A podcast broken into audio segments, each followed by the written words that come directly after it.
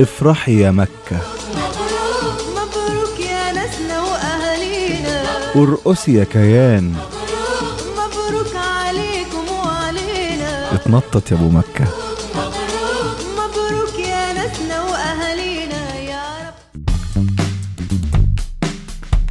ازيكم في برنامجكم؟ كورة شراب. ويلعبها زي الشراب يا سلام يا سلام. هات وخد وليفربول بطلا للدوري الإنجليزي. وشفنا الماتش working from home يعني ليفربول بيكسب وهو قاعد في البيت. ومعايا يوسف بدر كالعادة. إزيك يا يوسف؟ إزيك كريم؟ عامل إيه؟ مبروك ليفربول طبعا. أول دوري من 30 سنة. عشان بس ناخد في الحسبان 30 سنة ده رقم كبير جدا لأن ليفربول واحد من أكبر الأندية الإنجليزية. ولو الحديث ده كان من 30 سنة فهو بالتأكيد كان أكبر نادي إنجليزي ساعتها. كفاية إنه ده أول Premier League ليه. آه ال Premier League أول مرة بدأ كان سنة 92 فهو بكده عادل أرقام بلاكبيرن روفرز وليستر سيتي. حاجة تانية ليفربول كده قرب على بعد دوري واحد بس من يونايتد. يونايتد إجمالا كسب 20 دوري آخرهم مع السير سنة 2013 النهارده ليفربول بقى 19 دوري إجمالا على بعد كام دوري من أرسنال يا أستاذنا بعد إذنك؟ أرسنال على فكرة رقم ثلاثة يا كابتن وب 13 دوري. فعلى بعد بقى الفرق بينه وبين أرسنال 6 دوري بس. ستة بس ماشي. المهم آه، محمد صلاح كمان هو أول مصري يكسب ال Premier League وتاني لاعب عربي يكسب ال Premier League بعد رياض محرز اللي كسبه مرتين السنة اللي فاتت مع السيتي وقبليهم 2016 مع ليستر آه، سيتي. ودي كمان تاني مرة تشيلسي يهدي اللقب لفريق ما بيلعبش آه، المباراة. آه، كان تشيلسي تعادل مع توتنهام 2-2 وأهدى لقب الدوري لليستر سيتي. لو فاكرين في فيديو شهير كان جيمي فاردي واللعيبة كانوا بيتفرجوا مع بعض في بيت واحد. طبعا للأسف ليفربول ما عرفوش يعملوا كده آه، النهارده. ولكن آه، تشيلسي كمان النهارده أهدى الدوري لليفربول. تشيلسي بقى بطل إهداء الدوريات للفرق آه، الأخرى. لو هنتكلم عن ليفربول number 1 يورجن كلوب. هنتكلم عن يورجن كلوب. يورجن كلوب من ساعة ما جه من أربع سنين إزاي قدر يبني الفريق اللي إحنا شايفينه دلوقتي ده؟ يورجن كلوب طبعا آه، إحنا نعرفه من دورتموند وقبليها كان مسك ماينز وهو من الناس اللي اكتشفت محمد زيدان. الراجل آه، ليه أسلوب خاص جدا آه، أسلوب علمي جدا في بناء الفرق. الموضوع بياخد دايما منه أربع من أربع لخمس سنين عشان تبان نتائجه. آه، ليه بصمة طبعا واضحة جدا على الفريق. لو نفتكر مع دورتموند آه، هو اللي عمل الفريق برضو كله كان لعيبة مغمورة وهو اللي عمل منهم نجوم. هو آخر فريق يكسب الدوري من بايرن ميونخن. آه، يورجن كلوب كسبه مرتين ووصل final Champions League وبعدين لما بدأ نفس المرحلة دي مع مع ليفربول من خمس سنين بالظبط من ساعة لما استلم تشوف آه، إن الموضوع ما كان ما حصلش بين يوم وليلة. كل سنة كان بيحصل بيحصل تغييرات في التشكيل. كل سنة كان بيعمل صفقات ناجحة. وكل سنة كان بيتقدم خطوة لغاية لما وصلنا إن السنة دي هو فاز بال- بالدوري الإنجليزي واحد من أصعب الدوريات في العالم. طيب لو هنستعرض ال statistics بتاعت يورجن كلوب من ليفربول من ساعة ما جه كسب قد إيه خسر قد إيه جاب كام جون دخل فيه كام جون. أرقام يورجن كلوب مع ليفربول في Premier League آه، لغاية دلوقتي لعب 175 ماتش فاز ب 114 اتعادل 40 وخسر 21 ماتش. طبعا الخسائر دي قلت جدا مؤخرا. يعني أنت آخر آه، خسارة هتفتكرها واتفورد قبلها كان الموسم اللي قبله لما خس- خسر من من السيتي وكانت الخسارة الوحيدة ليه طوال الدوري آه، أرقامه في تحسن رهيب وارقام مرعبة جدا يعني. كمان عايزين نقول إن هو آه، ليفربول تحت قيادة كلوب جاب 376 جون ودخل فيه 163 جون. طيب لو هنروح للصفقات نروح تغيير جلد ال- الفرقة. إزاي يورجن كلوب قدر يغير جلد الفريق؟ جاب مين؟ صرف إزاي؟ وباع مين؟ خليني أقول لك تشكيلته في اول ماتش مسكه هت- هتستغرب إن تقريبا ما فيهاش حد موجود دلوقتي غير لعيبة مش أساسية حتى فهو كان حراسه المرمى عنده كان مينيوليه باك اليمين كان ناثانيال كلاين مارتن سكيرتل لو نفتكره مامادو ساخو اللي موجود دلوقتي في. آه، كريستال بالاس ألبرتو مورينو الباك الشمال مشي السنة اللي فاتت برضه ما لعبش كتير بعد كده. لوكاس ليفا اللي راح لاتسيو بعد كده. امري تشان موجود في دورتموند دلوقتي. لالانا اللي هي دي آخر سنة ليه بالنسبة له مع ليفربول. لعيب مش أساسي حاليا. كوتينيو طبعا ما بين برشلونة وبعد كده راح بايرن. معار حاليا في بايرن. جيمس ميلنر لسه لسه طبعا كابتن الفريق وليه دور كبير في الفريق. ولكنه مش أساسي برضه والرابع سجله أوريجي. كان المهاجم بتاعه.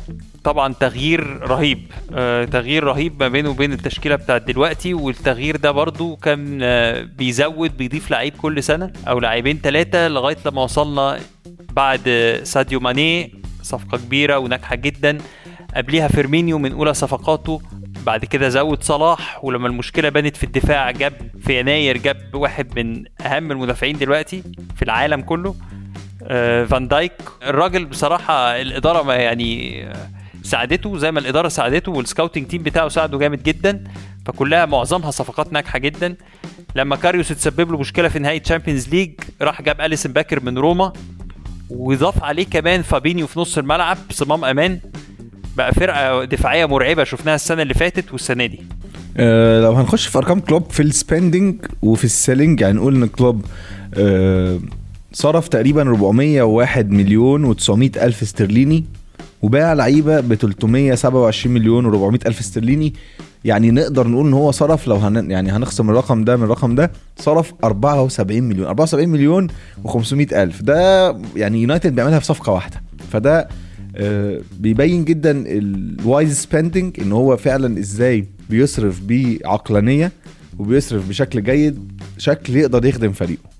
وبيعرف معلش في نقطة كمان عايز أتكلم فيها وبيعرف يبيع اللعيبة ويسوقها كويس جدا حتى لو ملهاش مكان عنده يعني كريستيان بنتيكي هو يورجن كلوب جه لقاه الفريق وكان أغلى صفقة في تاريخ ليفربول ساعتها عرف يبيعه الكريستال بالاس نفس. نفس الموضوع لجوردن آيبي مثلا لعيب تعبان جدا يعني راح بورموث ومش لاقي لنفسه مكان دلوقتي وهيسيب بورموث سولانكي المهاجم جو ألين فيليب كوتينيو طبعا فيليب كوتينيو كان عنصر محوري جدا بس أسلوب لعب كلوب قدر يستغنى عن كوتينيو بسهولة وعوضه بفان دايك وأليسون زي ما اتكلمنا بنفس الفلوس بأقل من الفلوس دي كمان.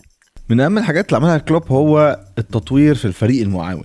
يعني دي حاجة يمكن الميديا ما بتتكلمش عليها كتير بس هو قدر يجيب مثلا آم، أندرياس كرون ماير ده واحد آه، جابه من البايرن بيشتغل على fitness اللعيبة وفعلا قدرنا نشوف إزاي ال fitness بتاع اللعيبة اتغير آه، من موسم للتاني ال fitness بيعلى اللعيبه بتلعب كل ثلاث أيام fitness ها موجود بتجري زي ما هي عايزة. جاب برضو آه، فيليب ياكوبسن من أكاديمية أسباير برضو اشتغل على ال fitness اللعيبة والأهم من ده جاب منى نمر من بايرن ميونخ اللي أول مسؤول التغذية في تاريخ آه، نادي ليفربول بتهتم بتغذية اللعيبة الأكل اللي بياكلوه آه، والحاجات دي كلها. برضو جاب لي ريتشاردسون. لي ريتشاردسون هو أخصائي نفسي يعني بيهتم بكل تفصيلة. حتى أنا فاكر إن هو جاب أخصائي رميات التماس. كل تفصيلة بيشتغل عليها كل ما بيسيبش يعني ما بيسيبش ولا سؤال في الامتحان حتى الاختياري بيجاوب عليه.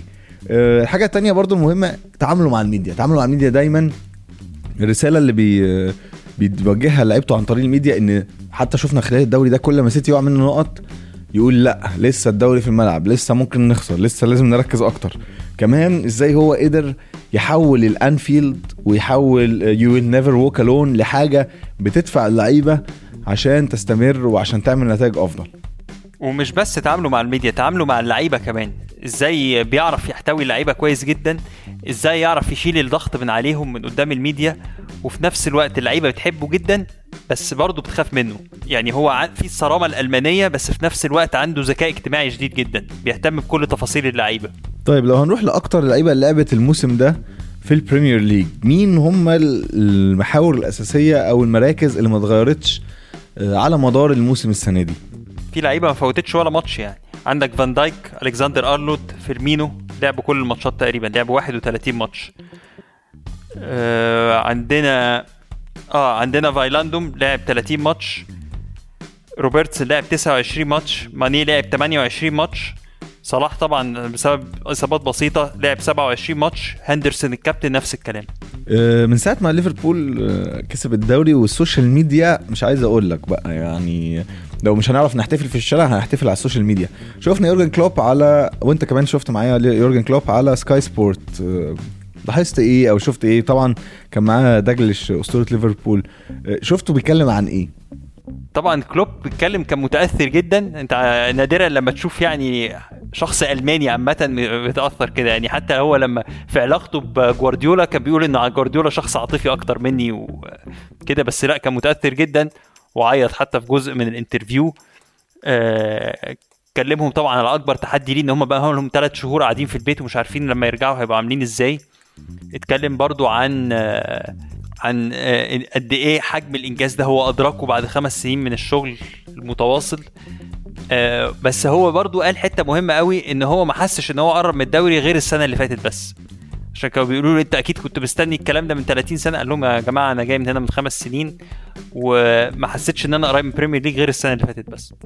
كمان هندرسون وميلنر والكسندر أرنولد كلهم حطوا stories على الإنستجرام بتاعهم تي شيرت champions 1920 وكتب هندرسون and now you're gonna believe us دلوقتي بس تقدروا تصدقوا إن إحنا ممكن نعمل الإنجاز ده. نخش بقى على القطايف واللطايف والحركات الجميلة بتاعتنا كمصريين. بنشجع ليفربول. وقاعد كاتب لك اسمه ليفربول بي يا أستاذ.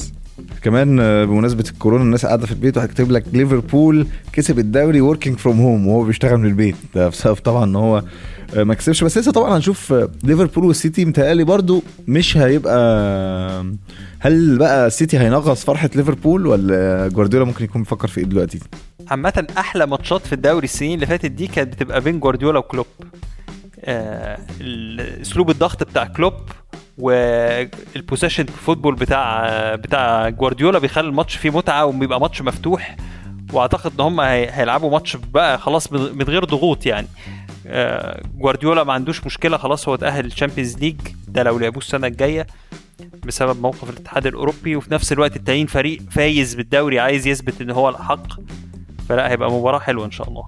نروح لصلاح. صلاح آه، واحد من أهم اللعيبة في ليفربول. لو نقدر نتكلم عن صلاح عن دور صلاح في تحقيق آه، أو دوره في الإنجاز اللي حصل دلوقتي لليفربول. تقدر تقول لنا إيه عن صلاح؟ شايفه إزاي؟ شايف دوره كان عامل إزاي مع ليفربول؟ طبعا صلاح ظاهرة يعني في ليفربول. من ساعة دخوله الفرقة وهو بقى نجم الفرقة الفرقة كلها بتلعب عليه رغم إن هو مش مهاجم صريح بس بيسجل عدد كبير جدا من الأهداف. أول سنة ليه كان هداف الدوري باكتساح تاني سنة ليه خد فاز بهداف الدوري برضه بالمشاركة مع اتنين لعيبة تانيين اللي هم ماني زميله في الفريق واوباميانج والسنة دي لسه بي بينافس على الهداف وإن شاء الله يكسبها. أنا لسه حتى شايف إحصائية بين مقارنة ما بين صلاح في الثلاث سنين اللي لعب فيهم مع ليفربول ورونالدو في أول ثلاث سنين ليه مع مانشستر يونايتد. صلاح. تقريبا متفوق في كل الجوانب يعني.